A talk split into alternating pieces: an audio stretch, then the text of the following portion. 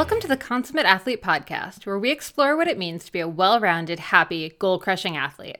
Every week, myself, sports journalist Molly Hurford, and cycling coach and kinesiologist Peter Glassford interview experts and chat through all of your training questions. We're excited to have you along for the ride.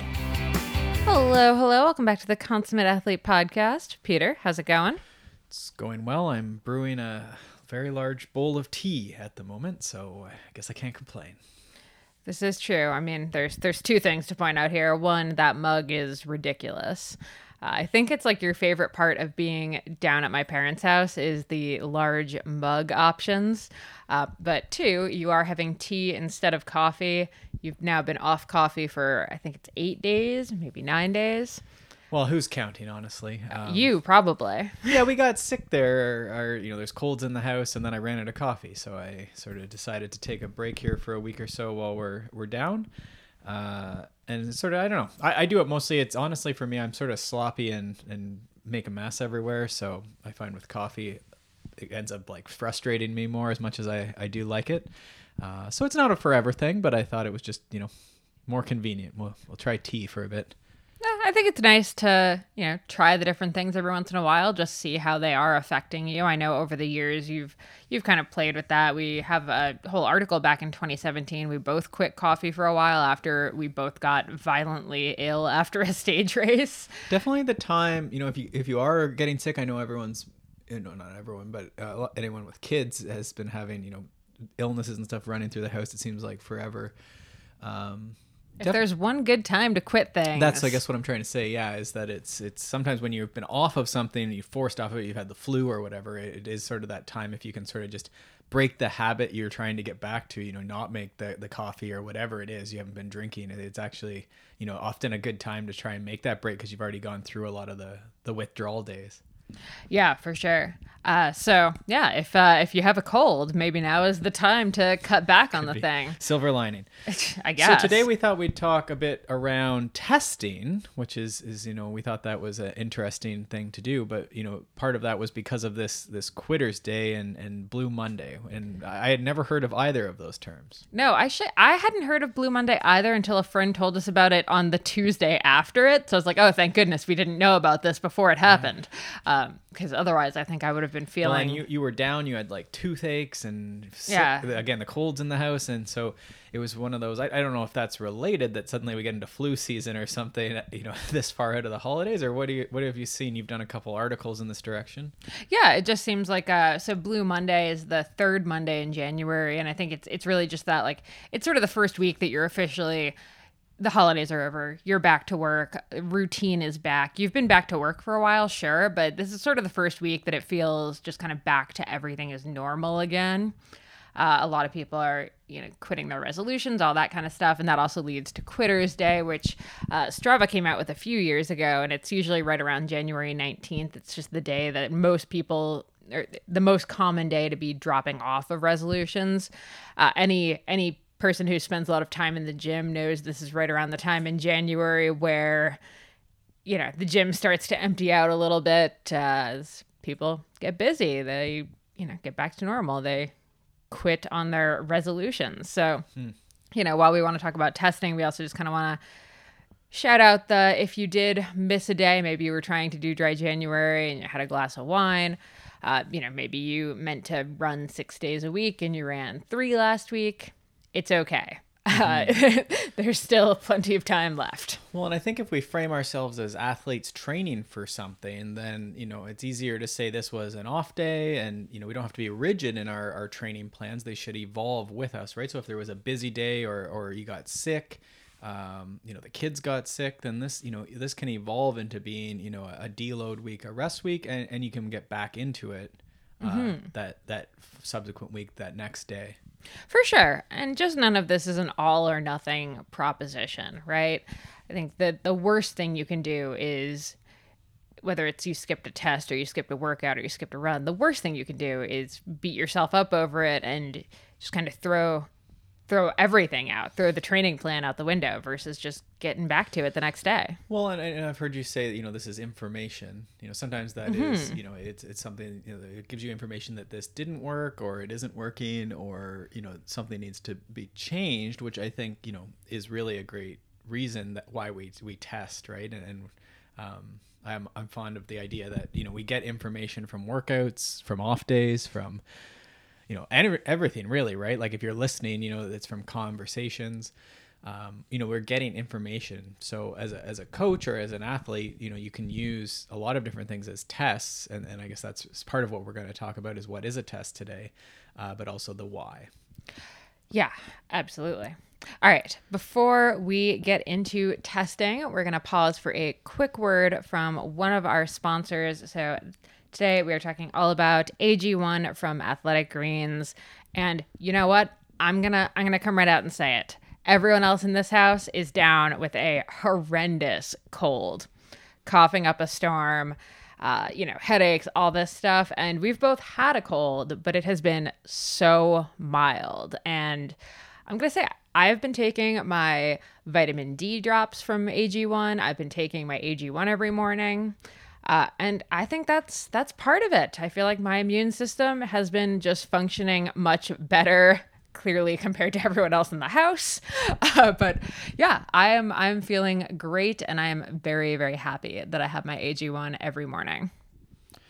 Yeah, for sure. And you get that glass of water, uh, which we love, with the AG1, the travel packs, uh, which come as a bonus. Uh, if, if you subs- uh, or if you subscribe through uh, our link, you will get that along with that vitamin D. Yes. And yeah, so in AG1, we're not just talking about greens, although they are in there. We're also talking about vitamins, minerals, probiotics, prebiotics, adaptogens, all the fun stuff that supports a healthy body, healthy immune system, all that fun stuff. And we love the NSF rating, that third party, just to make sure that everything that's in there is stuff you want and not things that you don't want. And side note, I actually didn't realize this until I was talking to someone else the other day and doing a bit of research uh, in my other life. I do some work with USADA, which is you know the U.S. anti-doping agency.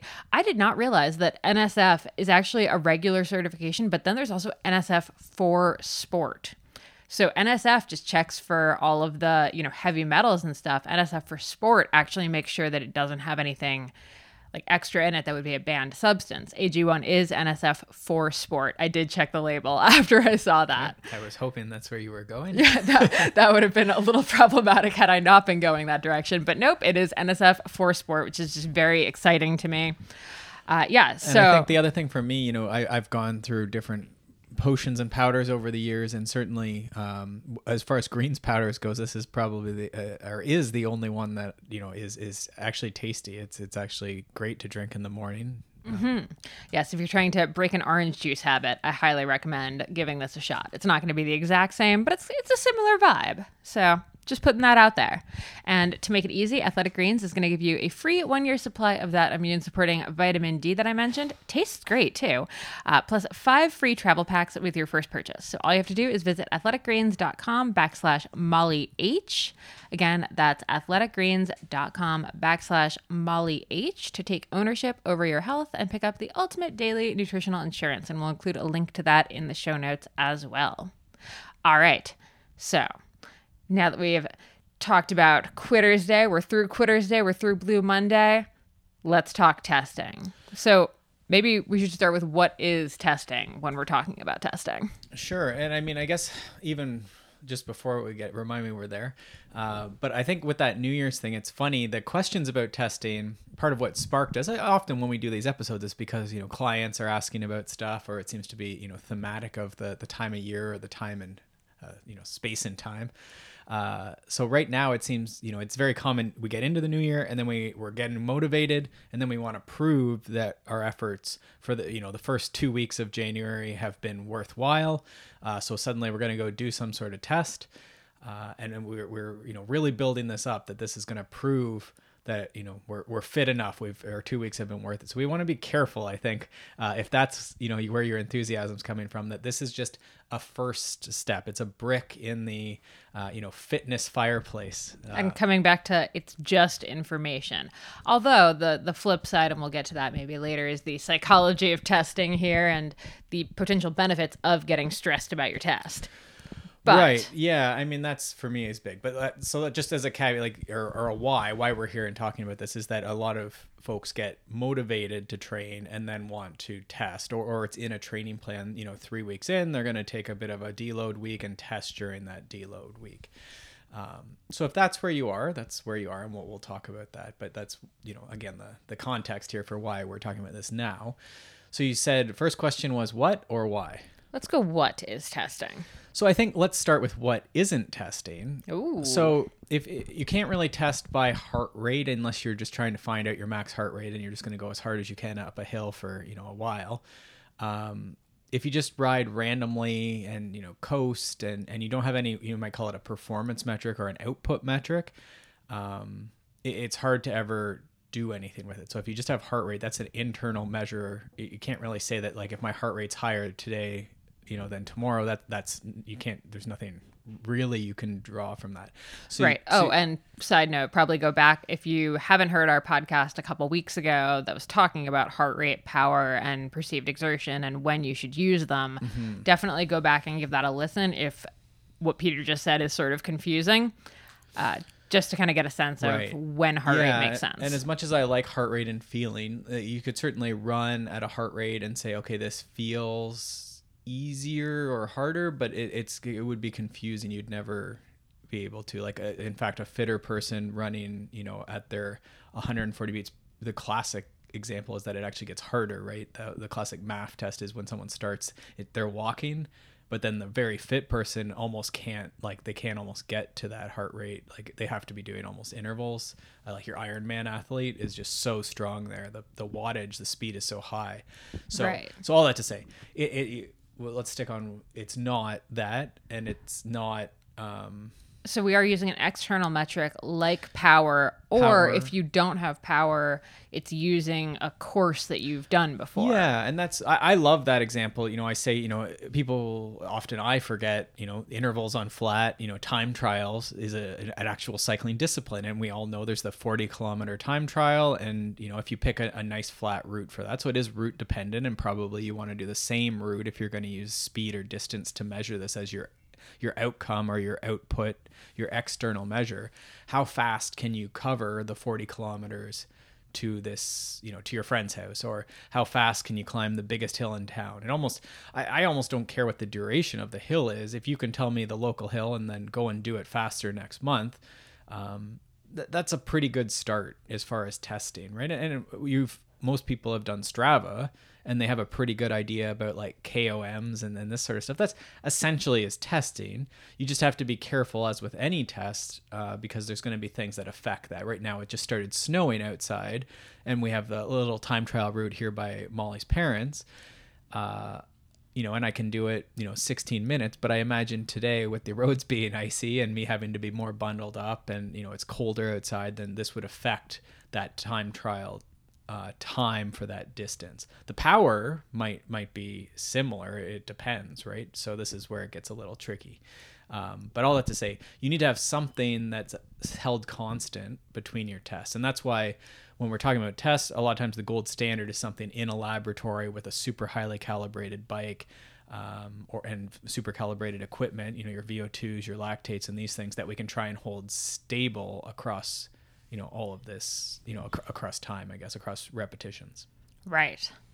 Okay. So what's like the typical duration of a test? We talked about sort of how you would test well that wasn't quite how you would test but that's where you would test yeah I mean, the metric with which you would test right. but what is a what is your traditional testing as far as time goes well, there's lots. I guess. I guess what I see most people doing, you know, the 20 minute in cycling is a big one. The 5K and 10K in running is a big one. Um, a lot of the the ramp test, you know, so st- our step test has come into popularity. Zwift uses a a ramp test. So you sort of start really, really easy and it goes up. I don't know what it goes up, but you know, say every three minutes it goes up 20 or 30 watts uh, until you can't do it anymore. Uh, and then I think they multiply that one by uh, 75% or something, and then you get your threshold uh, to make your zones off of. Um, so that step test is a good one. I don't use them as much because I really prefer to see the time trial because I feel like that's more like racing for most people. But you do want to ask, you know, who are you and what are you trying to do? Uh, if you're a track cyclist, then you would know there's, you know, probably 1Ks or 4Ks or whatever the duration is uh, for distance on the track. And you'd probably test those and you'd probably test sprint powers and things like that too. Uh, but for most, you know, cyclists, you know, the 20 is going to be their big one. Um, you see fives and threes and 30s, and you know, again, the 40 kilometer TT in there too. Um, but then, yeah, in the labs, you'd see those ramp tests where they do that same ramp test I described for Zwift, uh, but they'd add something like VO2 max, or they'd add, uh, or sorry, like gas exchange, like a VO2 machine uh, or they'd add lactate or they'd add muscle oxygenation. So it can get really complicated, I guess. Right. And we should probably also back it up and say why test because you sort of gave the reasons why people want to test right now. New year, done a couple weeks of work, want to see where they're at. But from a coaching perspective, why do you want athletes to test? Probably from a coaching and an athlete perspective, I guess. But like the coach wants to know um, you know, are are you getting? You almost want to prove that the workouts you're putting in are are working, right? So, uh, I think testing is good. I came from, you know, with working with Steve Neal growing up. You know, we tested a fair bit. He was really big into lactate, and he was always testing different stuff. So we did a lot of tests and.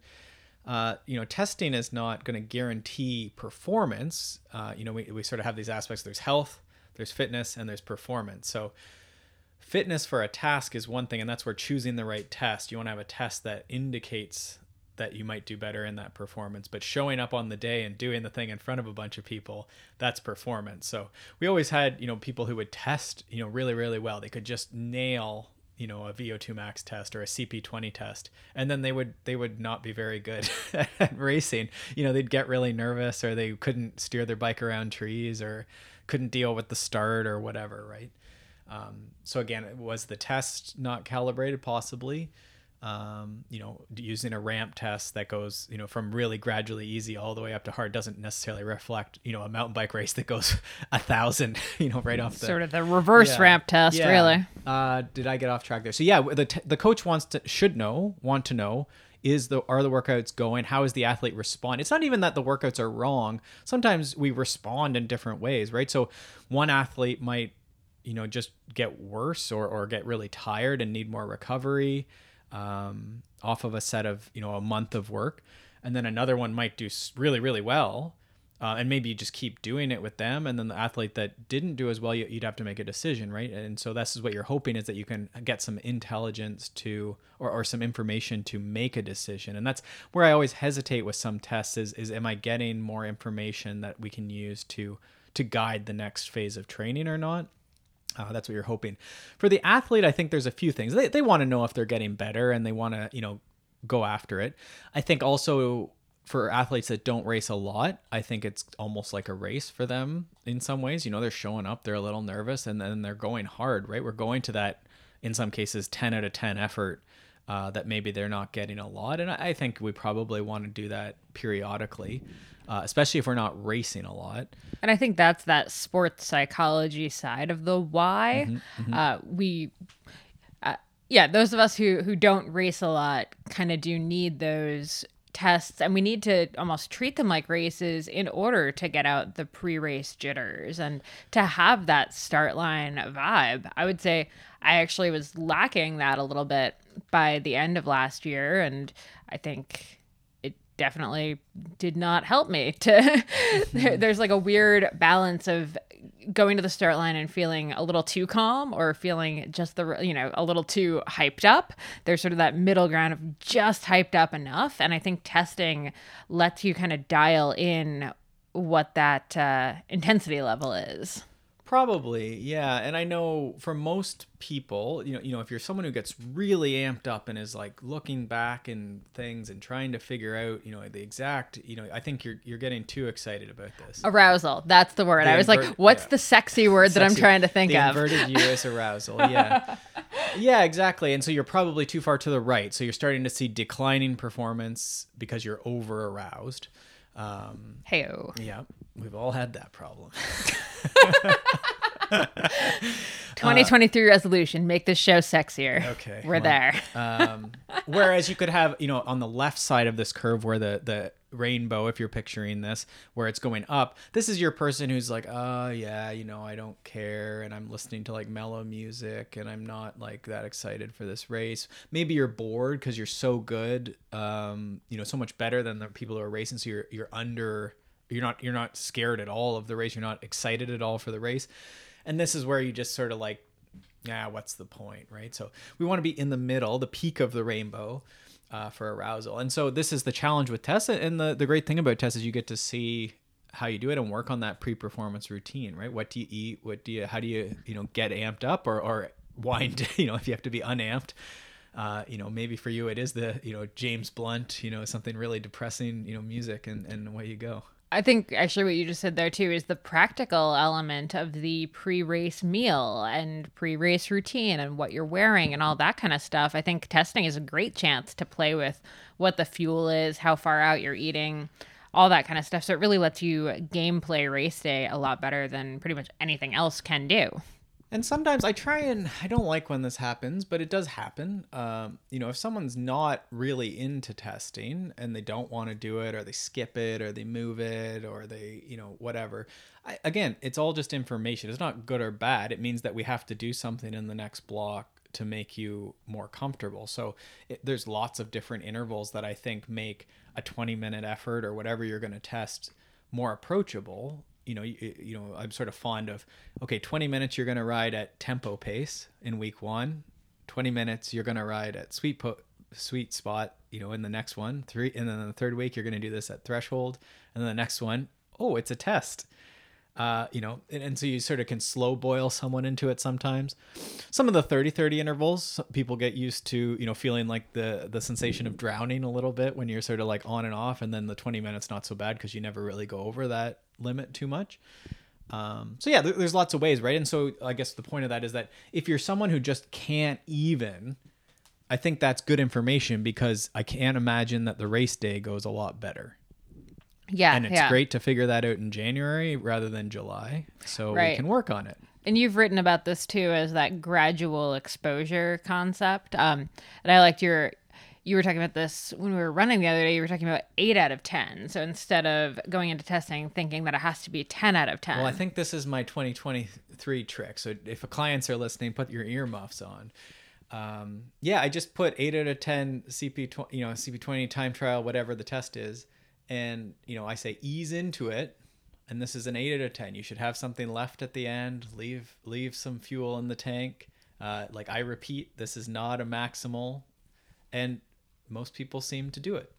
For whatever reason, I actually completely understand how that feels just better. It takes the pressure off of the perfect performance because when you say 10 out of 10, mm-hmm. there is there is like a performance anxiety. 8 out of 10, you're like, "Okay, I don't need to I don't need to give this my 100%." Like I'm not supposed to. And I think you still end up most of the time giving it your 100%. Most people I have to be ask again. So this was a 10 out of 10, not an. Yeah, yeah, I went really hard. Okay, okay. And usually what happens is you start a little conservative, you think, but then after 10 minutes or halfway or when you can see the finish line, you're actually working quite vigorously to hold on to that 8 out of 10 pace. When we're early in the effort, it often seems easy. You've probably felt this, you know, if you've ever done like a 7-hour ride and you start out at an endurance pace, you feel great. But to hold that same whatever your endurance power or heart rate is, you know, it's a little more uncomfortable come hour 6 or 7 or 5. For me, it's like hour 3 and okay, I'm ready to go home. Thought it was over 90 minutes for you. Well, no, 90 minutes I'm rock solid. And then it's like somewhere in two hours, I'm like, ah, I don't like bikes anymore. Uh, yeah, so that's that's eight out of ten. Yeah, I think that's uh, that's a good good way to do it. Okay, so that's the what, the why. we've touched on the how. Do you have anything to add to the how as far as we've either talked about doing it by power based on you know your well this gets to like well what equipment do you have? Right?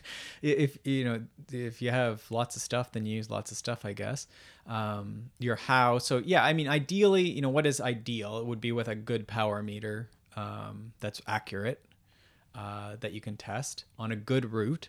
Uh, I, I really prefer outdoors versus a trainer, but I mean, a trainer has the benefit of being pretty repeatable. You know, there's no traffic lights or weather issues or, you know, any of these variables. You can be very, so you could say it, in some ways it's a more, I don't know if you'd say accurate. I always get confused about the uh, validity and all these words. Um, but the idea that, you know, it's pretty much the same every time. What I don't like about it is I, I, I don't like to, you know, I think that's where you have the mistake of someone might underperform, have a bad performance or less performance than you think.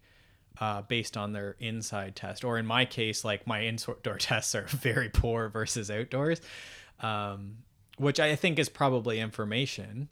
Uh, it probably reflects my poor, you know, seated power and, and hip strength. Um, but I think there's also something to be said for your goals there. And as we always talk Well, about, like, what are your goals? how, how much am I standing in a mountain bike cross country race, like you know, between descending and and just really hard climbing, right? So Well, and yeah, I was gonna say like if someone is a gravel racer, for example, your indoor power might not be super indicative of how you're gonna go in a more technical race. Definitely, definitely with mountain biking, but even with gravel now. yeah, probably your long distance gravel that might be a good indication. Whether it you know as the gravel race gets longer and longer, you might want to look at something other than 20 as as well. Um, probably you'd want to look still at a 20 or a 30 or a 40 kilometer TT or something, right, to get an idea of that threshold. Um, but yeah, I think indoors is probably good. I- It's not again. This isn't even for most people. It's not an either or. You you might not like to go that hard outside for a safety reason. You might not have routes near you that are uh, like roads or or whatever. You know, a hill near you that's 20 minutes long or a, a nice time trial route uh, where you can really wind it up. I will say most people are not going to move that fast. Uh, you know when they're outdoors so i think it's worth trying or at least comparing but all that said it's it's what you have you know do you have a bike with a power meter outside do you have a route outside do you have a trainer with power indoors um, and then that's where you would test. And then you can decide if you like the ramp test Zwift-wise you can do it that way. Like part of the thing is just having a, a carrot for you to to see yourself improve really right to get you through the winter. Um, and then the other piece is whether it indicates your your race results which is a trickier thing to answer. Okay, so we've got the who, everyone, what, what it is, why. I'm just thinking, did I explain why like outdoors you need to look around and paddle and shift and and like stay, you know, I think just think that that's a better indicator. I don't know if that's that's my opinion anyhow, but I don't know if I ever went down and, and ex- actually said that out loud. Okay, well, there we go. Uh, if you can go outside, go outside. If you can't, indoor is absolutely valid and completely reasonable.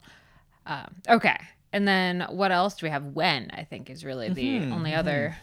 And you could do this in a few ways, right? I think I probably test more than most people, but I don't know. I don't know. So you'll see anything from like once a block, um, and not every block in the year. You know, obviously, when you're just getting back into training, you, don't necessarily need to do one. Some coaches are really insistent that you have to be, you know, really recovered and you know only one effort per day and all this, and and I find that that's I just don't know if you'd ever get it done that often. Um, and, and it just strikes me as it needs to be this like perfect, you know, this now we're getting into these like perfect workouts we're trying to attain.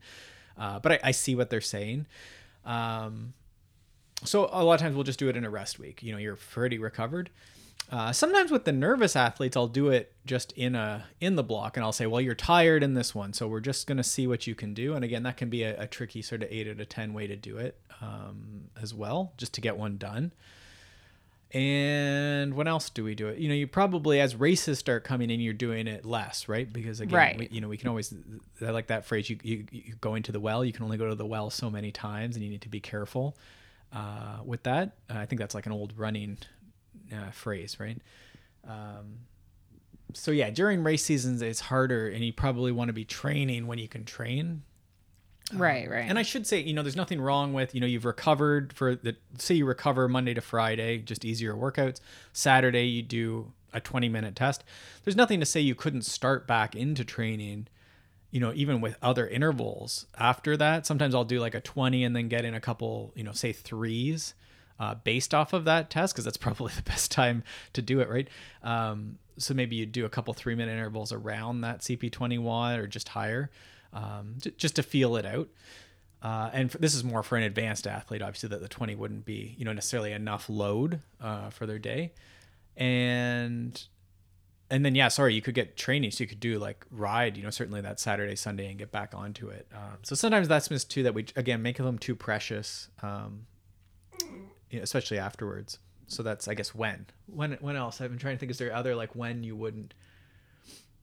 Well, you wouldn't test if you're sick. I think that's probably like a Oh. a fair point here. True, and that's a great one. That happens a lot where you get into that rest week and uh, you know, either someone's really tired, and so I usually try and put in our rest weeks that you know this is primarily you know the main focus is, is recovering, so we don't want to put someone into you know really you know either make them really sad uh, or demotivated, or we don't want to you know give them more load when they don't need to. So at first you want to make sure that you're recovering and along with that is then the you're right the the illness which I don't know. I don't know if it they pop up more during rest week, but I don't know if it's that phenomenon where you get home The vacation. yeah, maybe a little. So yeah, if, if you end up sick in a rest week, definitely none of this, you know, really intense testing. It's not, you know, that's just no intense workouts, you know, when you're sick. That, that's Yeah. a, I think a no-brainer. Okay, then a couple kind of rapid fire, we'll say. Uh, what should you listen to during a test? I mean, you know, we're, we're so used to the trainer with like our 18 screens. Uh, even outside, we have headphones, all that kind of stuff. Um, are you an advocate of the quiet test? Or is music okay? Or where do you fall? I'm. I like the idea of music, but I also completely recognize that race day, I'm not going to have music. So I think probably a no uh, input test is the best. Yeah, I, I think probably either is fine. I mean, I think it depends so much. Yeah, I don't know. I think if I was indoors, I, I can't say that I would not listen to music. So I think if indoors, probably. Uh, It's probably worth having control of these things, though, too. And sometimes doing it, sometimes not, or just for parts of it, you know, maybe for your warm up, uh, it is. And then, you know, maybe even like in the last 10 minutes of that test, you know, it's full focus and listening to your breathing and experiencing your breathing because there is that, that benefit of just hearing yourself, you know, hurting. Uh, I think is is worth getting used to, uh, and sometimes the music, especially the earbuds, uh, might might mask that a bit. Uh, so we want to be careful that we're getting that benefit. But I, I can't say, you know, I don't want to prescribe to someone something that I wouldn't necessarily do, and I would probably be listening to music. I'm trying to think. The I would say outdoors. I think it's best to do them silent, though. well, and certainly, so here's I could give you a more definite. If it, if this was, we didn't talk about like mountain bike tests, so you could certainly have like a mountain bike time trial route. Um, I was saying there was seemed like there was this local. I was looking on Trailforks at the routes people had ridden, and this one person seemed to have ridden like every month. They seemed to do this around the lake uh, loop that Molly and I ran. Uh, he was doing it on his bike. It seemed like every month. for quite some time and you could see it would be like one 127 132 130 um Now, mountain bike routes also do have the caveat of number one, just trail conditions are going to change how fast or slow you're going. And then number two, uh, while it's a good test and like adds an element to it, your technical ability on a loop is going to improve every time you do it just because now you know exactly what's coming. So while it's a really cool thing to do, I, I really like the idea. It also isn't going to be quite the same because you have too many other different inputs that are kind of adding to the equation. For sure, and this is something we probably do more seasonally than you might do. Uh, you know, every year I compare myself on the around the lake loop uh, here, uh, just to see. But yeah, it's so. I mean, the chances that it's not going to be muddy or really dry or hero dirt or whatever. Um, but I think it's worth doing things like that for mountain bikers. And again, this might just be more even in training. We're doing our time trial loops, but this is that idea that training is testing and testing is, is, is training. You know, you know, it goes both ways. There, is a de- delineation there somewhere. Um, but I, I think the the thing that you could be doing a four by eight time trial and, and testing some of this stuff, you know, strategies, lines, equipment, uh, you know, any fueling, whatever. Um, I, I think there's an element of testing there. The other thing that I think you know maybe on the east coast we don't see as much but certainly we have at home is you know if you can get a good mountain bike climb maybe we call this a gravel climb but you know maybe it's a mountain bike climb it's pretty repeatable uh, on your mountain bike. But again you're on your mountain bike now you're running into some traction maybe there's a little more undulation in the hill. Um, I, I think that's a pretty good certainly at home that's what i use is our local big gravel climb is you know it's probably a, a good honest 10 minutes but you know if you push it a bit over the top it rolls a little bit and you can get you know 16 and if you're willing to ride on flat you know you i can get a 20 out of it. Um, so again I, I think you can make that a mountain bike one too if, if you wanted to. Um, sorry we sort of went off on mountain bike there. I've, taken you away. Well, that's all right. Uh, the next question after the what to listen to there. Um, what do you do when a test is going poorly and you're halfway through? well you finish it uh, i think. Uh, you know there's probably exceptions you know if there's blood or, or something like that. Uh, maybe you don't. But yeah i think that's good experience. That's good learning. And sometimes you know we need to be careful because power meters are going to be off. Certainly trainers are going to be off. Um, there's lots of different things that can go wrong. Just like in a race you're going to think you're going to have the best race of your life and you're going to be just in survival mode uh, and i think it's it's good practice to finish them. So i always say just you know go back down to tempo and recover for a bit. And then you know it's not surprise you know not rare that in the last you know you can see the finish line the last five minutes and you can start bumping it up again. It's that learning of okay i took a break for a minute. And when i say a break usually it doesn't mean like sitting there but you know back it off to endurance pace or, or tempo pace and, and let yourself recover. Often you've just dipped it. You've started too aggressively and you need to dip it recover and then you can ramp it back up as you can see that finish line.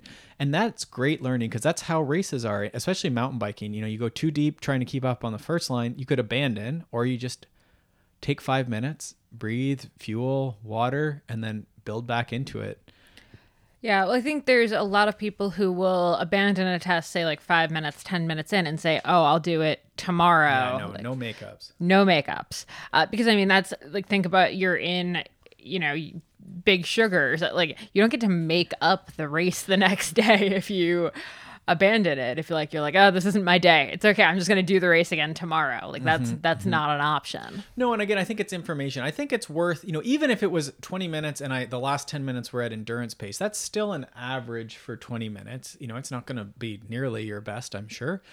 Uh, but I think we want to make sure that you are finishing that, you know, getting yourself to the finish line. And then we can, you know, okay, well, what, what needs to be adjusted? Is it a bit more recovery or, you know, whatever, you know, again, information. And then in a little while, we can go again. But again, there's no point in driving yourself to that almost point of failure back to back days. Certainly, that's not that's not the idea. Yeah. Okay. And then last question here. I'm to do my best to sort of read it, actually. Uh, so, trying to wrap this person's trying to wrap their head around what kind of effort to do, what watt target they should have, what should they be aiming for. Uh, you know, particularly if someone hasn't done a CP20, say, in quite a while. So, how do you figure out what your goal should even be? And this is where I think that eight out of ten, you just start at endurance pace if that's what you're used to doing, and you know it's almost like a mini ramp test. You could just start your timer, and then every minute go a little bit more and a little bit more, and then when it feels good, you know, hold there, and when you can see the finish line, finish it off, and then you'll have a average at the end of the 20 minutes, and then train for a month, come back, and and now you have a, a basis, something to triangulate off of. Uh, I think that's normal when people start training or resume training. They just don't have a good sense. A lot of times when I get these questions, though, I look at the two weeks before, and a lot of times there is some sort of intensity, and, and it does usually, you know, you did sweet spot. Okay, that was 140. I would start then, if you don't know, start at 140, and you know, when it feels like you can finish the test, finish the test a little harder, maybe. Uh, I, I think that's good. It's for me to tell you the watts, like that would defeat, you know, the point is to see, you know, what you, what you do. Yeah, and I mean, there's sort of the the thing here is if you say a wattage, then maybe the person could have gone over that, Almost certainly, yeah.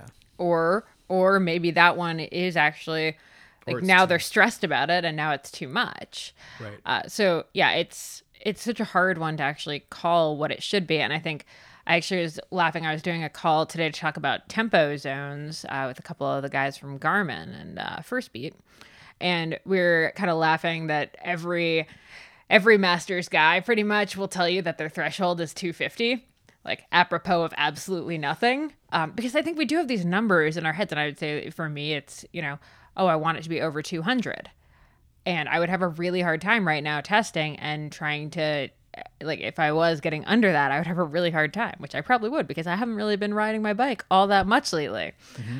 Um, which is a great point uh, to think a bit about that and give yourself a bit of a break. You know, there's no free lunches. You don't achieve this FTP or whatever you're testing. You don't achieve this VO2 and then get to keep it. Uh, you know, if it's the off season, if you haven't been training intensely, you probably want to scale it down. Uh, you know, that's that's the way things work, um, which is sad. But that's also again why we test. If we knew the number, you know, if if you had achieved it, then we'd know it. We wouldn't have to do it again. Yeah, and I'd say if you're coming back to testing, like in the case of this question, it probably does make sense to keep more of an eye on your heart rate, uh, and actually like be paying attention to what you know what zone you're in and trying to keep it in that threshold zone and not trying to kind of kick it up past it or just being aware when you are starting to creep up past it because you if you don't know what your power is going to be you almost have to look a little more internally to get that sense especially you know for me i find the 8 out of 10 effort or any of those like kind of difficult to figure out for a 20 minute effort right like i can tell you what feels hard yeah. right this and, second and the numbers are hard. I mean, that's the major criticism I think of RPE. Uh, but you know what I think about when I think about moderate. Moderate means you are 100% confident in finishing. right Maximum, you know, you could overdo it and, and not finish, right? You you could go over the limit. Uh, so I, I like to see that you could finish. You could go faster. Uh, you know, we always want to assess that. So that's how I think about eight to ten is just you know start at a pace that you can see th- that you would finish for sure, and then ramp it up as you can triangulate. So you know five minutes in, and then I, I would say usually around eleven or twelve minutes I'm more confident. It's usually that hump uh, of getting halfway, and that's everyone spends all their energy and focus in the first bit but i would say actually you want to be a little less focused a little more broad. That's where the music that's where i when i was sort of pondering your music question i was like maybe you know just enjoy it pedal away breathe relax your shoulders get some water. And then as you get into that last you know you get over 10 11 12 minutes you can see the finish line. That's when i think the music maybe goes off and it's full out work time and i think being aware that minutes 4 to 13 are the worst. That's my argument. well that's it. and everyone's going to have their number. I know some people you know it's it's longer. I think the more experienced you get in the test probably the longer out you can be from it and know that you're on pace um, that you can work that hard. What i see a lot of times is it's sub you know sub what they probably are going to average right if that makes sense. And then in the last three two one minutes maybe. It's just this massive spike attack whereas a really good person is going to go a little hard to start settle in just below undulate undulate undulate and then you know maybe ramp just a bit towards the end. So they're going to really ride that average.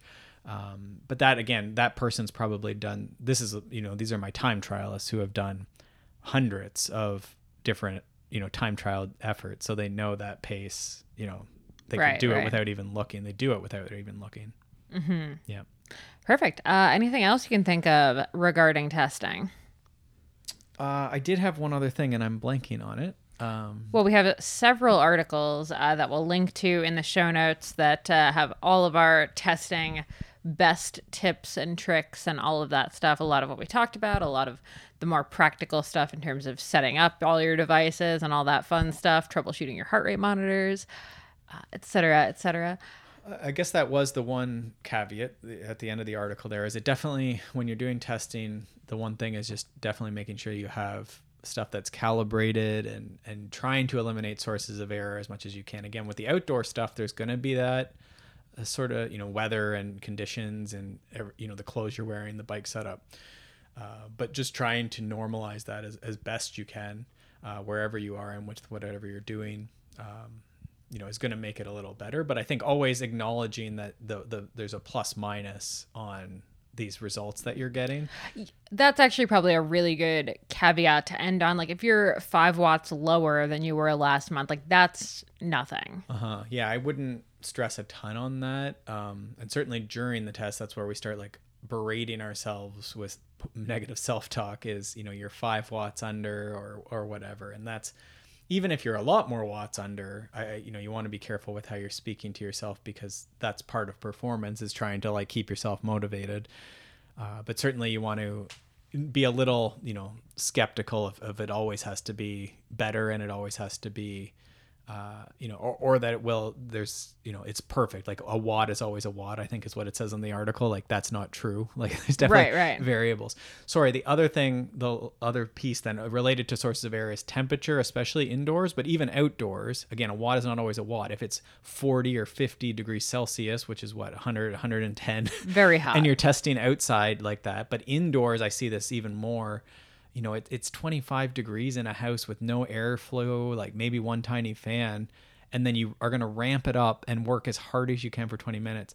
The the perceived exertion is going to be so high that you know the performance is going to be lower, the watts are going to be lower. So the more you can cool that environment. So ice packs, ice water, you know, ideally getting the actual ambient temperature down with a window and the thermostat, but uh, you definitely want to think about that the environment and controlling it, which is an advantage indoors if if if you do it, if you can do it, um, control what you can. So certainly that's a, a a big thing to consider. And I think for some clients, it's it's actually neat to see you know they can see improvement without you know necessarily even training more it's just manipulating the environment which is sort of neat if you can play with those variables Perfect. Okay, well, head over to the show notes to get all of our links to all the articles we've done on testing. If you want to talk about your testing, talk that through.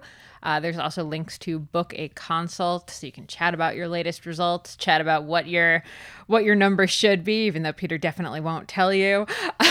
well i mean i can help you but yeah you- you're gonna you're gonna have to prove it yeah. Uh, if you want him to be on the phone while you do the test, just yelling at you. too i was he'll actually that. pondering that the other day so yeah maybe that's a service we can trial There you go. All right. Head to the show notes over at consummateathlete.com. If you love this episode, definitely leave us a rating and review. We really, really, really appreciate it. Uh, shout out to the person who said that they enjoy listening to this because they like hearing how a married couple respectfully fights. I was like, ooh, you should hear the episodes we delete. Thank you so much for that one. I loved that. I love reading them. Uh, so, yeah.